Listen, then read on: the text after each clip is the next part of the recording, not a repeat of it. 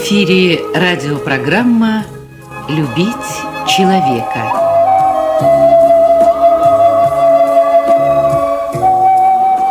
У микрофона автор и ведущий радиопрограммы писатель Константин Антишин.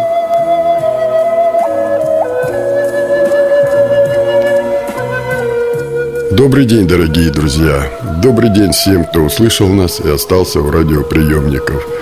Отгремели залпы Великой Победы, но, как мне кажется, запах пороха еще висит в воздухе. И не только от салютов Победы, но и пороха той страшной войны. Так уж случилось, что именно в мае мы говорим и думаем о ней чаще, чем другие месяцы года. Смотрим художественные и документальные фильмы, встречаемся с ветеранами. Но, к сожалению, май – это не только День Великой Победы, но и время своеобразной переклички фронтовиков.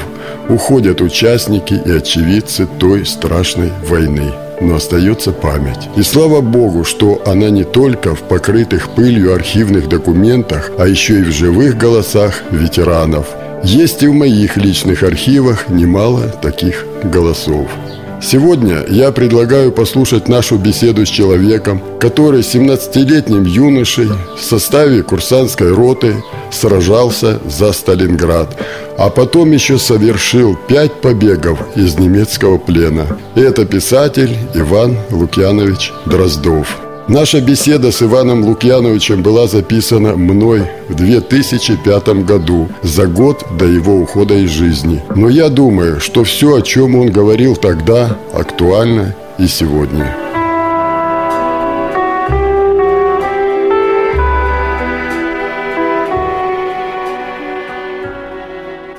Прихожу домой, а мама, папа получили на меня похоронку. Меня ранило тяжело, и немцы в плен взяли меня какой раз вы убежали? А это четвертый. Когда из лагерей я убежал, к Дону подбежал. Переплыть ночью через Дон нельзя, потому что луна и могут пристрелить. Слышу в лагерях там шум уже. Я в воду, в Дон. В детстве мы дышали через трубку камышовую. Я, значит, эту трубку вырвал, но там же дырки надо пробить. А слышу, собаки уже рядом где-то лают. Я успел пробить и схватился за корягой. Она какая-то была. Нырнул и за корягину дышу через эту трубку. Потом думаю, думаю, на Корягину не обратят внимания. Я от Корягины подальше и за камыши. И держусь, потому что всплывает, тебя же вода поднимает. Все, слышу, собаки бегают. По берегу побегали, побегали, и немцы начали ширять палкой по дну. И я чувствую через ноги босые, когда брали в плен, сапоги сняли. И чувствую через мои ноги песок. Вода несет. Где-то рядом ковыряет. Ну, поковыряли, поковыряли, ушли. Они ушли, я вылез, развесил, посушил свои все эти. И утром иду. Иду, встречает меня румын. Иди сюда. Я подхожу. Документ. А у меня, э, мне дали листовку написанную от руки. И так как листовка написанная от руки, там по-немецки, а потом по-русски сдавайтесь в плен, вы окружены и так далее, вот что вам будет предоставлено все. И печать хлопнута. Ну, румын ни по-немецки, ни по-русски читать не понимает. Ткнул пальцем печать. Иди. Я пошел. Метров 15 прошел. Менш! Немец. Жандармерия. Вот тут такая бляха у них висит, у жандармов. Документ! Ну какой? Что я ему покажу этот документ? Нет документ. Комендант за мной. Я иду за ним следом. Заводит меня коменданту, докладывает там ему, а переводчик русский сидит и начинает меня допрашивать. А я уже был переодет в гражданку начинает допрашивать меня, мол, как и что. Я говорю, да я вот меня рыть окопы заставили, налетела авиация немецкая, бомбили, а я раненый на костылях. И вот иду искать госпиталь. Тот переводит, а немец говорит, ну, мы вас отправим в госпиталь, а я же с того госпиталя бежал. Когда меня заносили в этот госпиталь на носилках, полицаи, там же внутри полицаи уже были, на носилках заносят меня в этот госпиталь, смотрю, раненые все укрыты зеленым бархатом. И когда меня несли, так этот бархат, как пыль за автомобилем по пыльной дороге, клубами, так это мухи зеленые. И только меня положили среди раненых, мухи сразу раз, меня накрыли. Но я вначале от них отмахивался, а потом перестал. Почему? Потому что даже вот так, если шевельнешь пальцем, кушать хочется. А если не шевелишься, кушать не хочется. Ну, меня там подлечило. Э, ей было разрешено, девчонке тоже она в плену была. подходить к проволоке и брать хлеб. Ну и она бинты мои там сушила, в общем, подлечила. Комендант не дождался переводчика, я начал отвечать, какое вы образование имеете. Я говорю, четыре класса. Не стал говорить. А офицер тогда, комендант говорит, зачем немецкого офицера обманывать? Нельзя обманывать. Мы вас пошлем учиться на немецкого офицера. Подлечим. Вы грамотный. Это какой год был? 42-й. Они еще надеялись, что они выиграют, им еще не давали хорошенько. Конечно. Они еще рассчитывали, что не обязательно убежит, так где-то будет все равно он наш. Никуда он не денется. Мы вас будем учить. Я говорю, ну хорошо. Ну идите подождите на ступеньках. До деревянной ступеньки. Я сел на ступеньки, смотрю, там лошади Немцы подковывают лошадей, а через улицу бабы сидят. Ну, кто будет следить за будущим офицером? Хорошо сказано. Да. Я поднялся и через улицу к бабам. Прячьте. Они меня вот одели в эти брюки, все, где я спрятал латку, и я пошел учиться на немецкого офицера.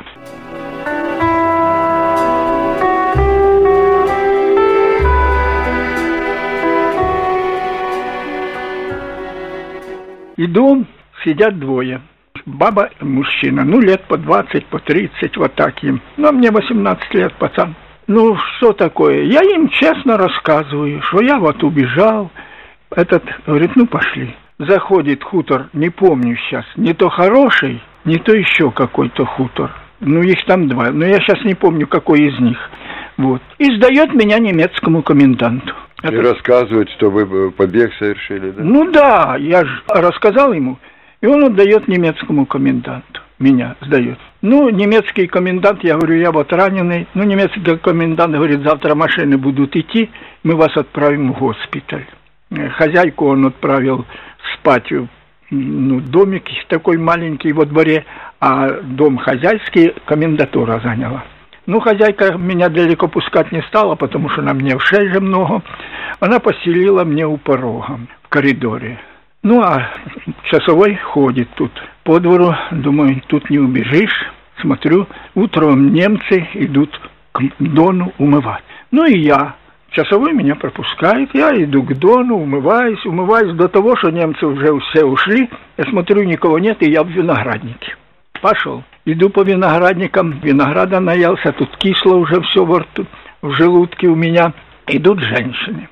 Я выхожу, они даже перепугались меня, ну, оборванные, во-первых. Ну, я говорю им, ну, женщины, ж думаю, это же не тот парень. Рассказываю им, куда идешь? Я говорю, Краснодар. Мне надо добраться, все. О, зайди, называет имя бабки какой-то там, рассказывает, где она живет, скажи, что ты знаешь ее дочку, она в Краснодаре живет, и внучки, назвала внуков, там все, дочку, и сказала, где она живет. Постучал к бабке, она выходит, я говорю, такая-то. -то. Накормила меня, пошила мне сумку. И в это время кто-то стучит.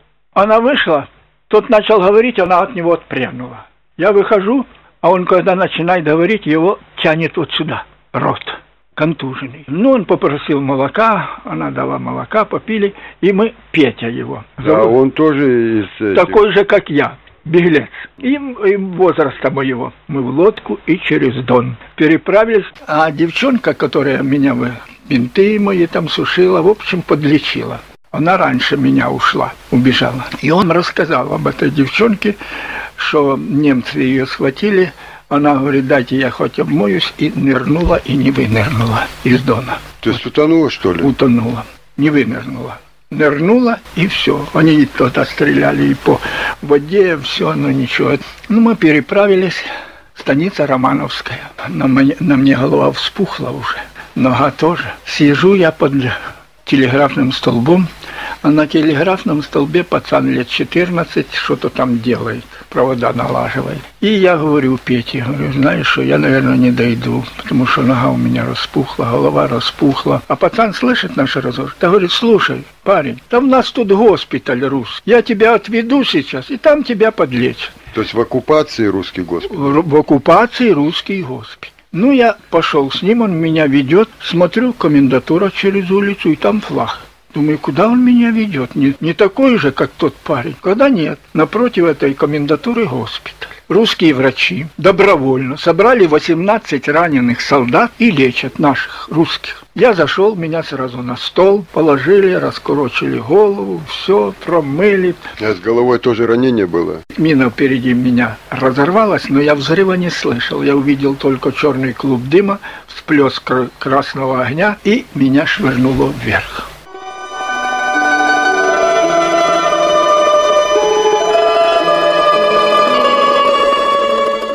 Я крикнул ребятам, смерти нет, за мной! И пробежал метров 15, мина впереди меня разорвалась, но я взрыва не слышал. Я увидел только черный клуб дыма, плес красного огня. Я прихожу в себя, что-то липкое заливает мне лицо. Я слышу, чья-то рука протирает мне глаза. Глаза не могу открыть. Смотрю, это моя собственная рука. Она вся в крови. Я потерял осязание. Лицом руку ощутил, а рукой лица не ощутил, а инстинктивно команда была подана. Я увидел кровь на руках. Думаю, значит, я где-то в голову ранен. Я левой начинаю ощупывать голову, и вот эти два пальца левой руки попало туда. Думаю, попал я в мозги. Ну, перепался насмерть. А на самом деле оно вспухло.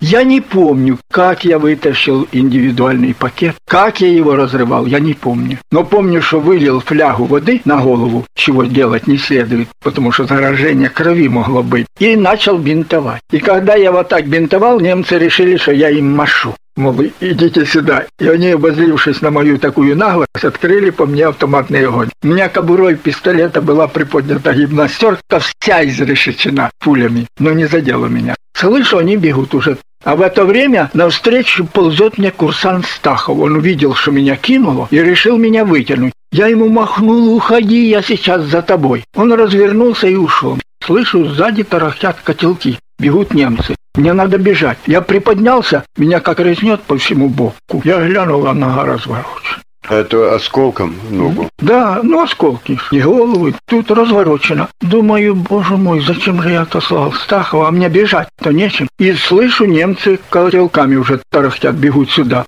Я притворился убитым, лежу. Но молодость есть молодость. Все-таки интересно, я близко не видел немца. Какой он. Я правый глаз открыл. И я увидел ботинки вот такие громадные. Вот поверх ботинок там обмотки. Видно, немец высокий бежал. Пробежали они, залегли впереди меня, а справа поставили миномет. И, очевидно, батальонный, потому что дыма много. Бамкнет мина, и дым весь на меня. А это 23 августа. Жара, мне пить хочется. Воды нет, я потерял сознание. Прихожу в себя, открываю глаза, глянул, поле усеяно, как снопами трупов. Немецкие и наши трупы перемешку. И как раз вот ваши курсанты там полегли, да? Да, да, курсанты наши полегли и немцы. Там, куда я поднимал контратаку, там прошел бой, а я остался. Смотрю танк, и немец возле этого танка как будто бы стягивает гусениц. Но танк и гусеницы, и немец мертвый. Под гусеницей наш один солдат раздавленный лежит а мне пить хочется. Дальше так недалеко комбайн. Грустный такой мирный комбайн. Но я глянул трупы, вот это все, а пить хочется. Я полез по убитым, вытащил в одного там флягу, письма в одного там выпали. Я прочитал, она пишет, мне приснился сон хороший, что якобы ты плачешь. Соседка сказала, что это хороший сон, значит, ты смеешься, а он убитый лежит. Такое письмо из дома получил.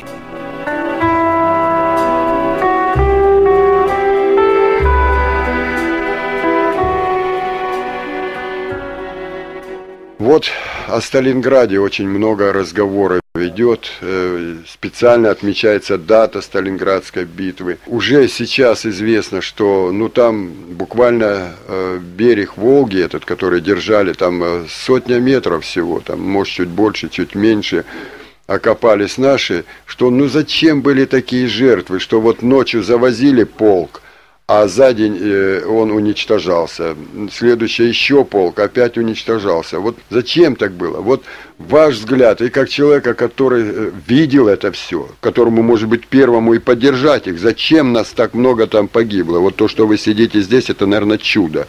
Я так думаю, зная немножко, и что там произошло. И с другой стороны, как человека, которому уже 81 год, человека, который уже стал писателем, уже много изучил материалов, действительно, стоило ли столько людей ложить на каком-то берегу? Что же он за берег такой? Во-первых, слишком, э, ну, как бы утрировать я не хотел бы. Наш полк, 2360 с чем-то человек, держался месяц, но мы с места не сошли. Мы все-таки удержали врага. Это первый обвод со стороны Котельникова. Первыми встречали танки ГОТА, и мы держались. По тому месту э, на 50-летие устанавливали стальное пламя, памятник. Там ни одного квадратного метра, где бы не разорвался снаряд. Такие были бои. Четыре раза переходили из рук в руки. Это чего-то стоит, конечно. Но надо было держать. И почему? Если бы мы сдали Сталинград, то мы бы проиграли войну не потому, что мы сдали Сталинград, а потому, что Япония открыла бы второй фронт. И на два фронта мы не смогли бы, потому что мы туда, на Урал, в Сибирь, все свои заводы перебросили. И в 43 году, во время войны, мы наладили промышленность так, что стали выпускать танков в три раза больше, и качество наших танков лучше было. Самолетов в два раза, Як-9 и так далее. А если бы мы Сталинград сдали, не было бы ни этих самолетов, ни этих танков, все бы это поглотила бы Япония, а на два фронта мы не смогли. То есть вы имеете в виду вот то соглашение, о котором э, сейчас только редко упоминают, ведь было такое соглашение между Гитлером и Японией, да. что как только гитлеровские войска возьмут Сталинград и перейдут на другой берег Волги, Япония да. открывает да. фронт. Да. А наши войска мы же оттянули оттуда, чтобы да. здесь удержать. Ну, и тогда бы Япония, можно сказать, как Гитлер по Европе прошел, она могла бы пройти э, Дальний Восток и до Урала. И вот попала. Вот вы это имеете в виду? Да, вот именно так только. Но еще то, что говорят, что мы забрасывали телами. Не телами, а снарядами уже забрасывали. И не только РСами, Катюшами, а Иванами Грозными. Что немцы говорили, Иван бросается сараем. Ну, это РС 300 миллиметров в диаметре. И не успевали их распаковывать. Становили на рельсы, и он летел. У него взрывная волна была, что я видел кучу немцев убитых, них ни одного осколка, все мертвы. А я себе еще и осколки. Вы представляете? Мощь нашего оружия. Ну, немцы говорили сараями, это потому что РС не распаковывали, они летели вместе с досками. И упаковка разлеталась как сарай, да? Да. Его... Ну, образно придумали. Говорит, немцы, это Иван сараями бросается. И потом, вот когда мы разгромили Яско-Кишиневскую группировку, я видел этих немцев, пленных уже. Вся лощина серая. Оттуда вытягивается колонна по шесть человек, и они идут покорно, тихо. Паулюса Шумилов допрашивал, я и дом тот видел. Он говорит, ну почему вот вы решили сдаться? Он говорит, мы не сдались, мы выдохлись, мы уже воевать не могли, уже выдохлись просто. Вот так.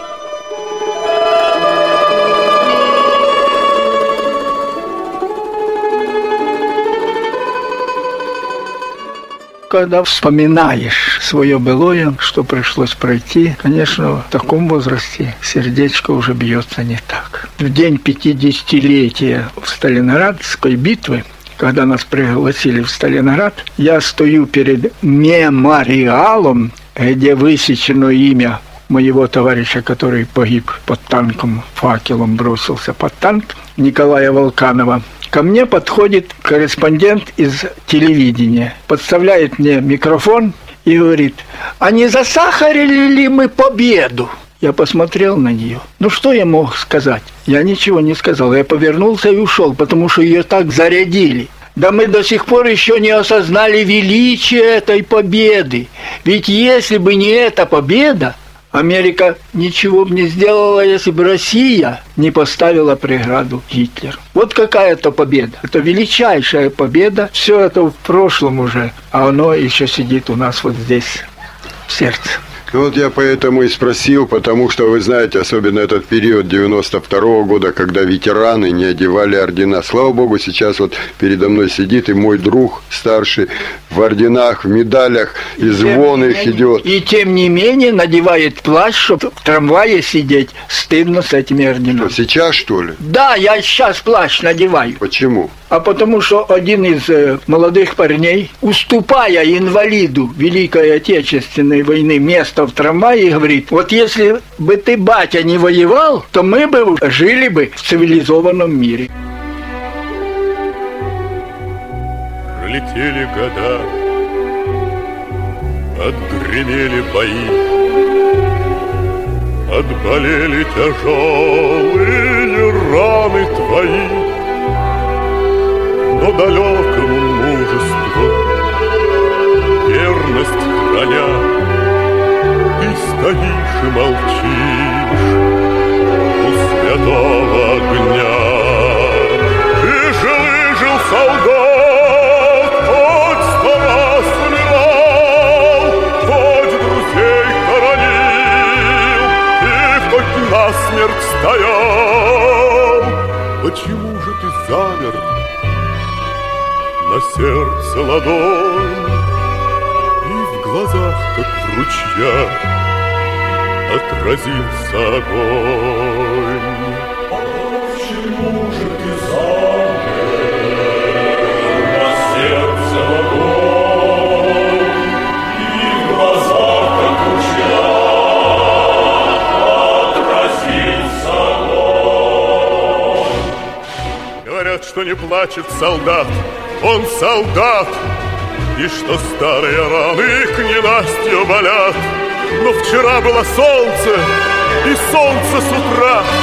Что же плачешь, солдат, у святого костра? Ты же выжил, солдат, хоть сто раз умирал, Хоть друзей хоронил, и хоть насмерть стоял. Почему же ты замер на сердце ладонь, И в глазах, как в ручьях, отразился огонь?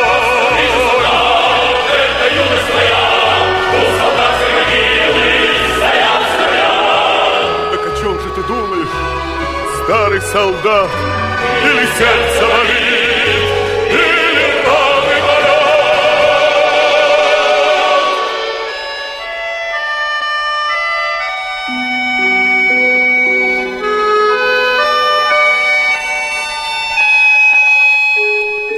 Иван Лукьянович, вот вы, прошедшие это все, и вы же встречаетесь, фронтовики, писатели, ученые, ведь многие из вас стали очень известными людьми, в том числе и вы. Наверное же, где-то вы пытаетесь ответить на вопрос, а возродится ли Россия? Я имею в виду не обязательно, чтобы все были у нас на Мерседесах ездили, не в этом возрождении, не обязательно, чтобы у всех была красивая одежда. Духовность, нравственность, уважение к соседу, взаимопомощь, милосердие, вот это – если э, возродиться, то через что, как это будет? Вот вы как видите? Вы последний, кто может дать э, какую-то оценку и что-то предсказать, что будет, и что нужно сделать. Вот. Или уже поздно? Я об этом писал в своей книге «И некуда руки воздеть», что ежедневно наше телевидение отнимает разум и душу нашей молодежи. Но я думаю, что все-таки разум и гены заложенные нашими предками русского народа, все-таки победят. Может быть, вот то, что мы знаем, это было в Чечне, когда ребята могли просто отойти, там во много раз превосходили силы их, и они насмерть мальчишки нашего времени стояли. Может быть, вы имеете в виду, что вот такие-то еще остались? Я думаю, и много еще таких осталось. И будет увеличиваться количество таких ребят.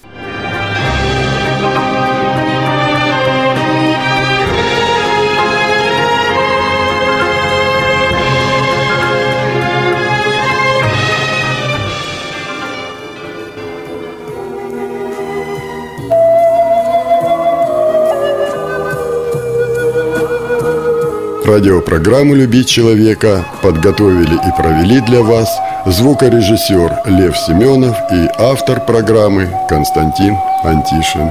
До свидания.